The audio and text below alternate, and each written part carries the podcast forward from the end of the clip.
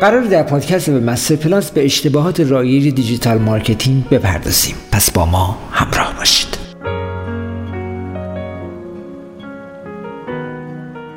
مورد اول و در قدم اول فراموش کردن اهمیت محتواست. می‌دونید که محتوا پایه هر برنامه بازاریابی دیجیتالی که و بسیار هم در این قضیه مؤثره. سعی کنید اطلاعاتی که در قسمت محتوا دارین استفاده می‌کنید مرتبط جذاب روشنگر و واضح باشه. مورد بعدی فعالیت در شبکه های اجتماعی متعدده. که یکی از ساده ترین و جالب ترین روش ها برای توسعه کسب و کار هست و معمولا همه افرادی که در حوزه کسب و کار فعالیت دارند از این شبکه های اجتماعی استفاده می‌کنن. ولی توجه داشته باشید که تعداد این شبکه های اجتماعی وقت زیاد بشن. این باعث میشه که وقت زیادی روی این قضیه صرف کنید و همین قضیه باعث میشه که نتونید به کارهای دیگهتون برسید. پس سعی کنید شبکه های اجتماعی پرکاربرد و پرطرفدار رو استفاده کنید. مورد بعدی باز کردن قفل بی برنامه است. یعنی شما میایم بدون اینکه هیچ هدفی داشته باشین و هیچ برنامه‌ریزی داشته باشین کاری رو شروع می‌کنید و یکی از مشکلات بزرگ بازاریابان هم اینه که بدون هیچ برنامه و هدف مشخصی کار خودشون رو شروع می‌کنن و در آخر معمولا به نتیجه که بخوام برسن که نتیجه مثبت هست نمی‌رسن.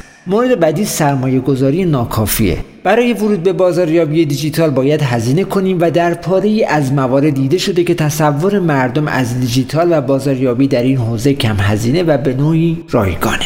مورد بعدی بیتوجهی به کاربران تلفن همراهه. در بازاریابی دیجیتال کاربران موبایل رو دست کم نگیرید. و در انتها استفاده از قواعد قدیمی سئو هستش که مورد بسیار مهمیه. یکی از موارد خیلی مهم استفاده از قواعد قدیمی در سئو هست که الگوریتم های موتورهای جستجو و قوانین سئو هر روز در حال تغییر کردنند و نیازی که خودتون رو در این زمینه هم بروز کنید و همیشه دنبال این مطالب و این موارد باشید که خب الان فلان قوانین اومد فلان موارد تغییر کرد و حالا باید روی سایتتون و روی بحث کسب و کارتون و محتواهایی که تولید می‌کنید این دقت رو داشته باشید.